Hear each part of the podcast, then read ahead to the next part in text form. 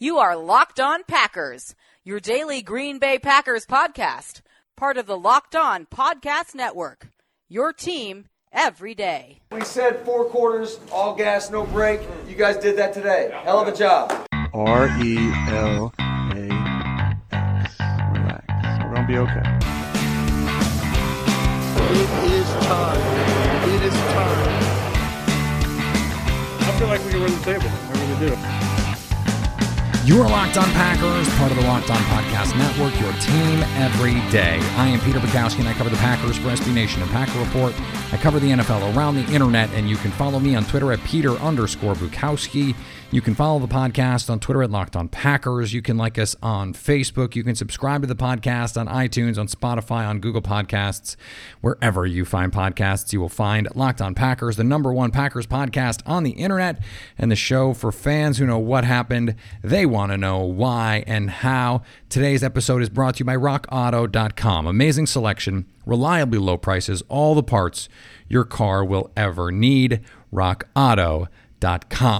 Ben Baldwin on the show today to talk about the piece that he wrote for The Athletic on home field advantage and the potential disappearance of home field advantage if we have a season without fans.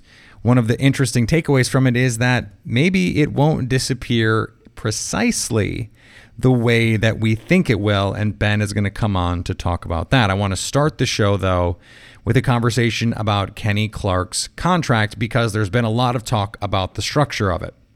When Kenny Clark signed a four year, $70 million deal, he became the highest paid nose tackle in football and became a cornerstone long term piece for the Green Bay Packers. It took several days before we got the specifics of that deal, and those specifics are interesting the first two years in 2020 and 2021, his base salary is under $2 million.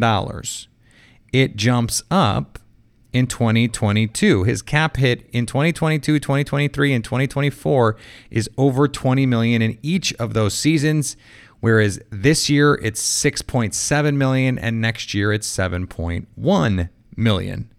And so there was a lot of speculation about what this meant oh, 2021. That just so happens to be the year after which the Green Bay Packers can most easily, in the short term anyway, get out of the Aaron Rodgers contract. It is the time frame that has been most speculated about Aaron Rodgers and would allow them to get his money off the books for 2022 and in essence backfill it with Kenny Clark's own money. I think there is at least some credence to this idea. My guess is Kenny Clark's agent did not say, hey, we're going to do you a favor and make it easier to get rid of the most important player on the team that this guy is going to be on for the next few years after this move apparently happens. I just don't see the agent doing that. But I can see the Packers viewing it that way, at least to a point. I don't think, though, it is the intention of the Packers to say, okay, we're going to put all of this money backloaded in this deal specifically because Aaron Rodgers' contract could be off the books after that. No, the bigger potential factor is the salary cap loss from COVID. And we don't know what that loss is going to look like. It could be as much as a $40 million hit to the salary cap. And so 2021 could be lean times for the Packers and every team. Because if revenue falls, the salary cap will fall with it, player salaries will fall. And so, if the Packers have a lower number on Kenny Clark, who's getting 17 and a half year who's getting 17 and a half million average per season, but they're getting him in 2021 on the cap for only 7 million. That's a pretty big difference and a pretty nice savings for the team. It allows them some more flexibility at other positions. Mike Garafolo reported Green Bay wants to get a deal done with David Bakhtiari before the season. They want to get a deal done with Aaron Jones. They have to think about the future with Davante Adams, and they still have to make a decision on Kevin King. Getting these deals done now allows them to say, hey, when the new rights deal comes up and that money comes in in 2022, then we can give you that big bump. It allows you to say, hey, if you sign that four year, $70 million deal, you're going to get that $25 million now up front. And it doesn't really matter how the deal is structured because you're going to get that signing bonus. You're on a five year, really, a five year deal because it's an extension. This is a four year, $70 million extension. And you are still going to be a part of this team long term. Green Bay, sure, they can get out of the deal after 2021 with 15 million in dead cap. But that's a ton of money to have for a defensive lineman. If Kenny Clark is good, there's no way that's going to happen. He's more likely going to play till at least 2022. There's no reason to believe he's not going to continue to be a really good player and he's going to get all of that money. But the other thing is that the, the cap hit stuff is funny money because the 25 million he gets. He gets it. That's why it's called a signing bonus.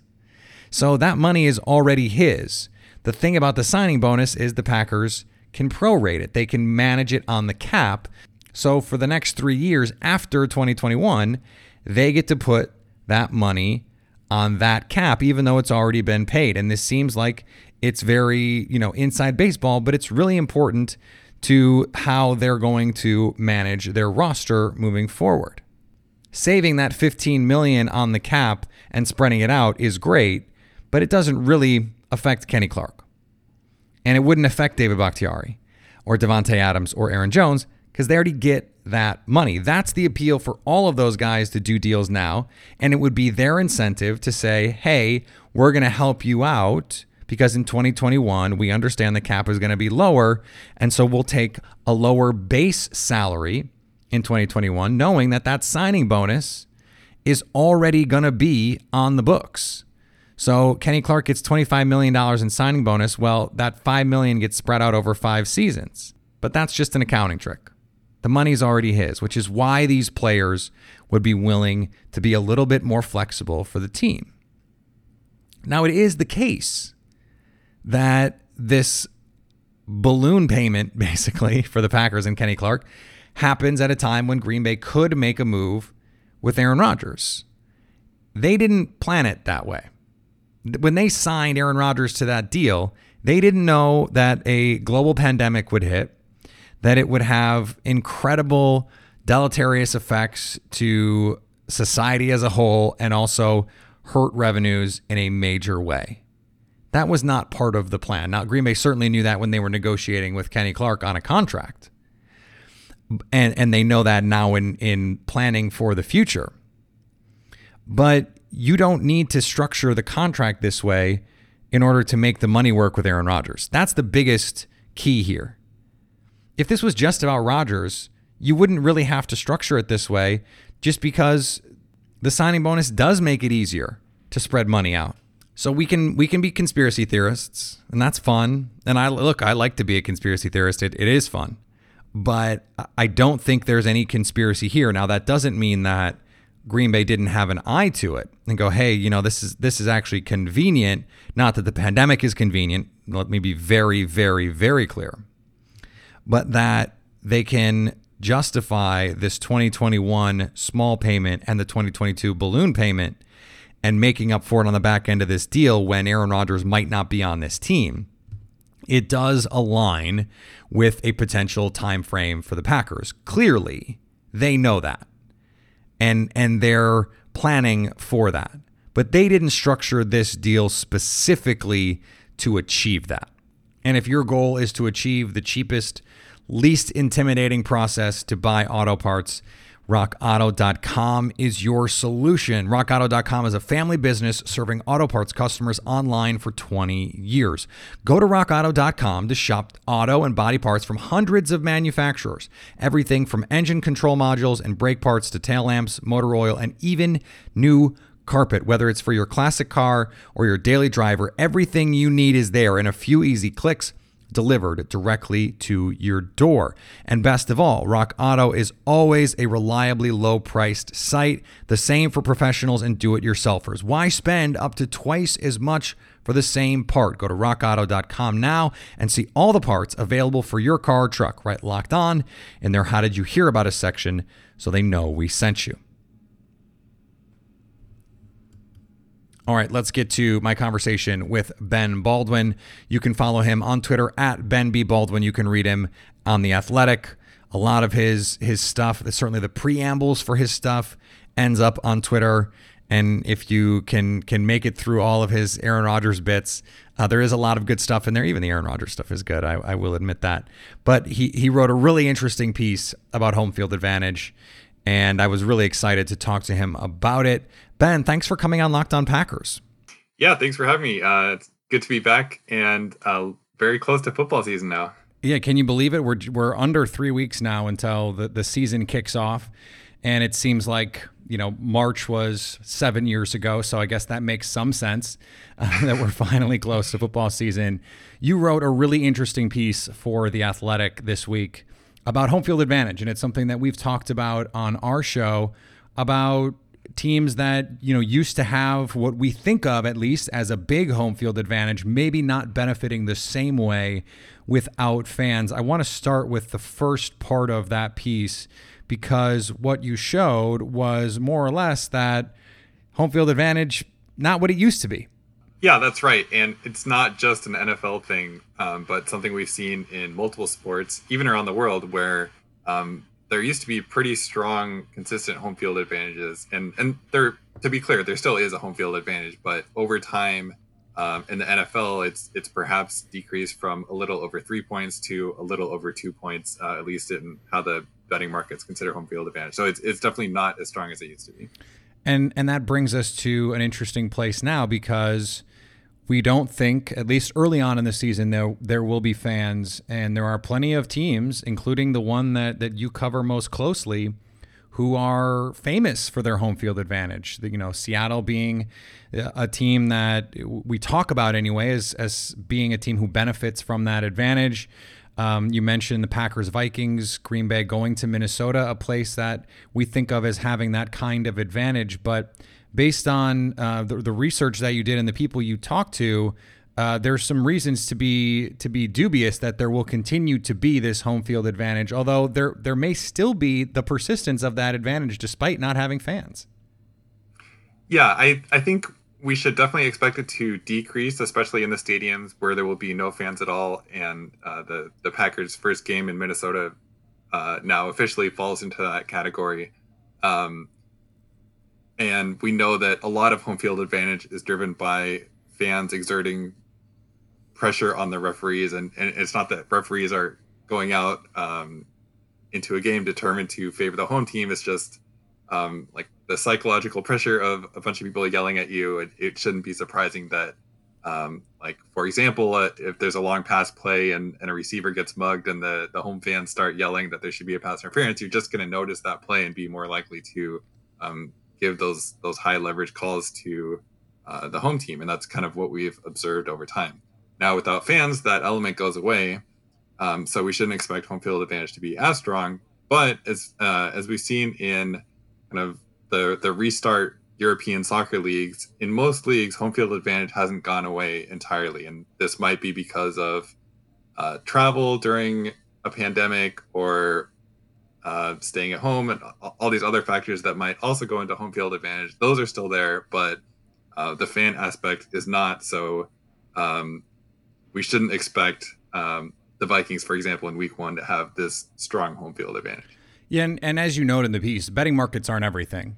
But the fact that there still is seeming to be this this persistence of at least the perception of home field advantage is interesting. And I actually hadn't seen the work that Kevin Pelton had done about the NBA, how in the bubble, albeit a very small sample size, we're talking about as neutral a court as you could be. Everyone is in the same place. There is no travel. Everyone's staying in the same three hotels. And yet, we're seeing the home teams win at a rate that is statistically significant. Yeah, it's it's very strange. I would have absolutely expected there if there's going to be no home field advantage anywhere, it should be somewhere where there's a bubble where teams are literally not playing on their home court. There's no fans in the, the stands, and yet um, home teams have been winning at a rate, quote unquote, home teams have been winning at a rate that is similar to what they actually were during the regular season. And this kind of gets into these um, psychological factors about um, playing at home and perhaps being more aggressive and like all these things that are very hard to measure and who knows if it's even real given the sample size that we're dealing with but it, it's kind of another piece of evidence that um, there might still be some diminished but still real um, degree of home field advantage in the NFL this year. Yeah, you wonder. I mean, not to get crazy deep into like the psychology of this, but you know, in the NBA, for example, when the the Bucks are home, they have all of these canned uh, cheers and chants and all of this stuff that is typical at a, at, at their home games.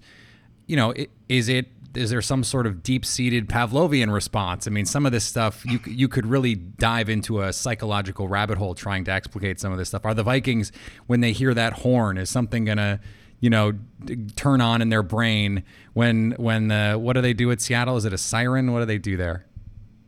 Um, yeah. So before before kickoff, there's it, it's kind of hard to describe the noise, but yeah, something along those lines where it, it the the fans get pumped up and the players start dancing and all that. So like if if, if they still do that and they might as well, um, then maybe there'll be some sort of impact. Although, like again, the the the large degree of home field advantage driven by uh, referee behavior, we should expect that part to go away at least.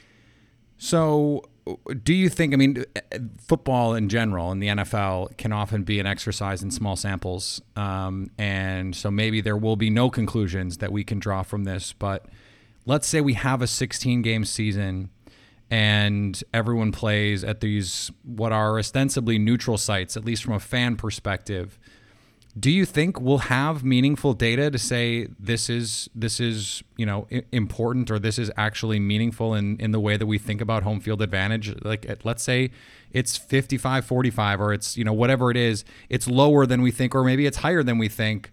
You, do you do you think there is some sort of meaningful data that we'll be able to take out of this season?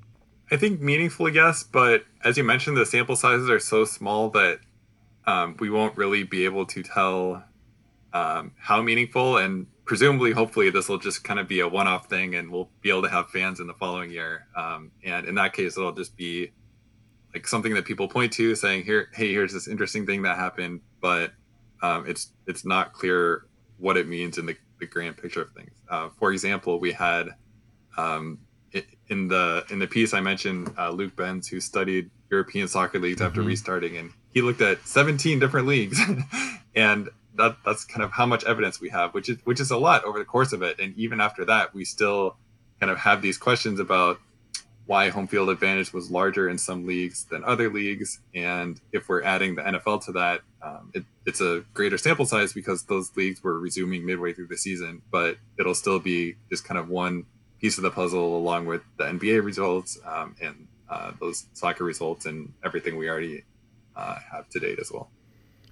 So I, I can't have you on a Packers show and not ask you about your uh, the the hill that you have chosen to die on, and not that you're dying on it, but certainly it is something that you are infamous for in in Packer circles. But uh, it came up again recently because Danny Heifetz for the Ringer wrote a piece about the decline of Aaron Rodgers. You were quoted in that piece, and he didn't he didn't specifically ask you the question um, or maybe he did and, and he just didn't include it in the piece. But I would love to hear your perspective on what you make of Aaron Rodgers still being perceived, even within the league, as an elite player when a lot of the underlying numbers suggest that that's not how his play uh, should put him in, in terms of the hierarchy of the league.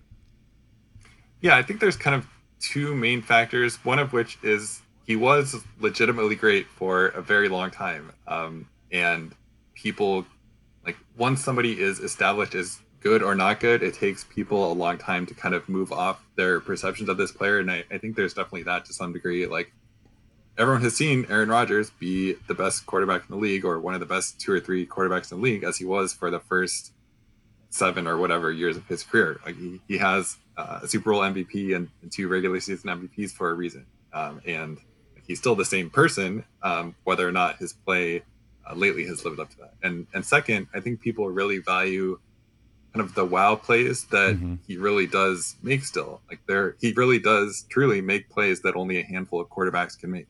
Um, maybe the rate of those plays has changed over time, and maybe of the um, uh, incidence of negative plays has also changed over time. But those plays are still there, and, and people can take out video clips of the top five Aaron Rodgers plays or look at this amazing play and and that will stack up as well as any quarterback in the league. So if somebody's just doing that, they they can say, look, Rodgers is the same guy he's always been and can still make these amazing plays. And and, and it's true that he can make the amazing plays, but um, the rate at which those happen relative to all the other plays uh, isn't necessarily the same anymore. Yeah, Mike Sando, who who does those quarterback tiers, and and by the way, these are not Mike Sando's tiers. I see that a lot. These are these are like NFL teams saying this. He's getting insight from coaches and personnel people.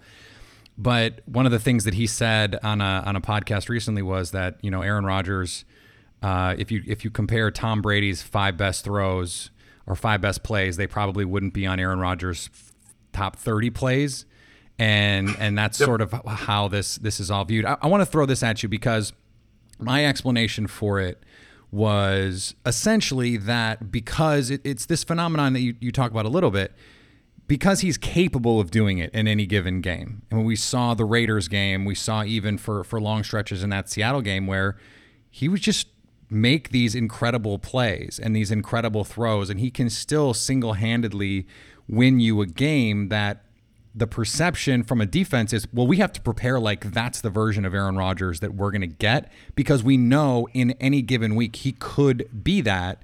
And so therefore he's still scaring these other teams. Does that seem like a reasonable explanation for this to you? Yeah, I, I think he he absolutely does scare other teams and the he's ranked where he is in in that tier in those tiers and I, I think ESPN had kind of a similar thing where he was also ranked very high, and that that was also from um, people in the league. So yeah, the perception of him is still is Aaron Rodgers, this scary player. Yeah, absolutely. You have uh, in Seattle sort of the opposite effect, where Russell Wilson is just now coming into that that part of the league where they're saying, yeah, he's an elite player. Whereas really his play has said he's probably been that guy since what 2014, maybe even sooner it's it's the reverse phenomenon. For a while, he was seen as a limited guy and who was winning because of his defense. And I think you know a lot of that is is true to a point, but it's taken the league and I, I think the media as a whole too long to recognize he's good. In the same way, it's taken everyone a little bit too long to recognize, hey, maybe Aaron Rodgers has fallen off a little bit. Yeah, and I I also think that um, like you said, um, quarterbacks are judged in part based on their surroundings, even when those surroundings don't necessarily impact how they actually play that much. Uh, so, for example, um, Russell Wilson had Marshawn Lynch and he had this defense, and people say, well, he was in this situation, and of course he produced like that. But there's a lot of quarterbacks who have had good defenses and even good running games that aren't able to produce like that. And there's not a lot of evidence that uh, a quarterback's efficiency on a play to play basis is really uh, impacted by uh, the run game and especially uh, not the defense. So it was it was kind of a silly way to detract from uh, what Wilson has done. And now that he doesn't have a running game or a defense, uh, people are more willing to uh, accept that he's he's pretty good. yeah, I saw a stat the other day. Uh, I think Bleacher Report posted it that the Seahawks are 59 and 0 when when they have a halftime lead with Russell Wilson, and it was attributed to Wilson. And I was like, they're already winning. Like, how is that a Russell Wilson stat? It just seems we, we the, all of this we, we we have to find better ways to uh, assess some of this stuff. And I know that you are uh, a, a, part of trying to be a, a, part of the solution, at least on on evaluating players and how we think about these things. So I do appreciate your work very much. That's why uh, you've been a multiple guest on this show. Uh, and why I like talking to you about this stuff. So, uh, let my listeners know where they can find more of the work that you do because you don't only write scathing pieces about Aaron Rodgers. No, um, in in the last piece, I I thought the the single most surprising line of Week One, and I think you've tweeted about this too, is is the Vikings being favored over uh, by three points over the Packers, and I I don't really think that makes sense. I don't think the Vikings are a better team than the Packers, especially after losing Stefon Diggs, and I don't think the that we should expect much home field advantage. So this is not gambling advice, but I, I saw that line and my eyebrows went up uh, a little bit. So I don't hate the Packers. um, anyway, uh, I'm on Twitter at Ben B Baldwin. Uh, I cover the Seahawks uh, at uh, for the Athletic NFL, and uh, thanks for having me on again. I appreciate it, Ben. I want to thank Ben again for joining the show. And before we finish up, I want to talk to you about something that is even harder to talk about than the potential decline of Aaron Rodgers. I want to talk to you about ED. Talking about ED isn't easy. Usually we just brush it off or blame ourselves, saying things like, I lost my mojo, or we avoid it altogether with excuses like, I had a long day at work. But with Roman, it's easy to talk about it with a real healthcare professional who can prescribe you real medication. It's safe, simple, and totally discreet. With Roman, you can get a free online evaluation and ongoing care for ED, all from the comfort and privacy of your home. A healthcare professional will work with you to find the best treatment plan. If medication is appropriate, Roman will ship it to you for free with two day shipping. Getting started is simple. Just go to roman.com slash locked on NFL and complete an online visit. Go to roman.com slash locked on NFL. And if approved, you'll get $15 off your first order of ED treatment. That's locked on NFL as a promo code when you go to getroman.com. All right, we're going to be back tomorrow. Matt Schneidman on the show. We continue our discussion about training camp. He put together a piece also for the Athletic. If I haven't convinced you to, to pay for the Athletic by now, I don't I don't know what I'm doing. But Matt had some some thoughts from training camp. Uh, made made some headlines talking about Jordan Love and some of his struggles. Remember we talked about him uh, earlier in the week or last week about how you know just let's relax, let's just calm down. This is early we are okay. We're going to talk to Matt about that and a lot more. Uh, be sure to check that out. Be sure to subscribe to the podcast, iTunes, Spotify, Google Podcasts. Uh, follow me on Twitter at Peter underscore Bukowski. Follow the podcast on Twitter at Locked On Packers. Like us on Facebook. And anytime you want to hit us up on the Locked On Packers fan hotline, send me your comments, send me your questions, send me your Netflix reviews or your recommendations, whatever it is you want to send me, send it to me there. 920 341 3775 to stay locked on Packers.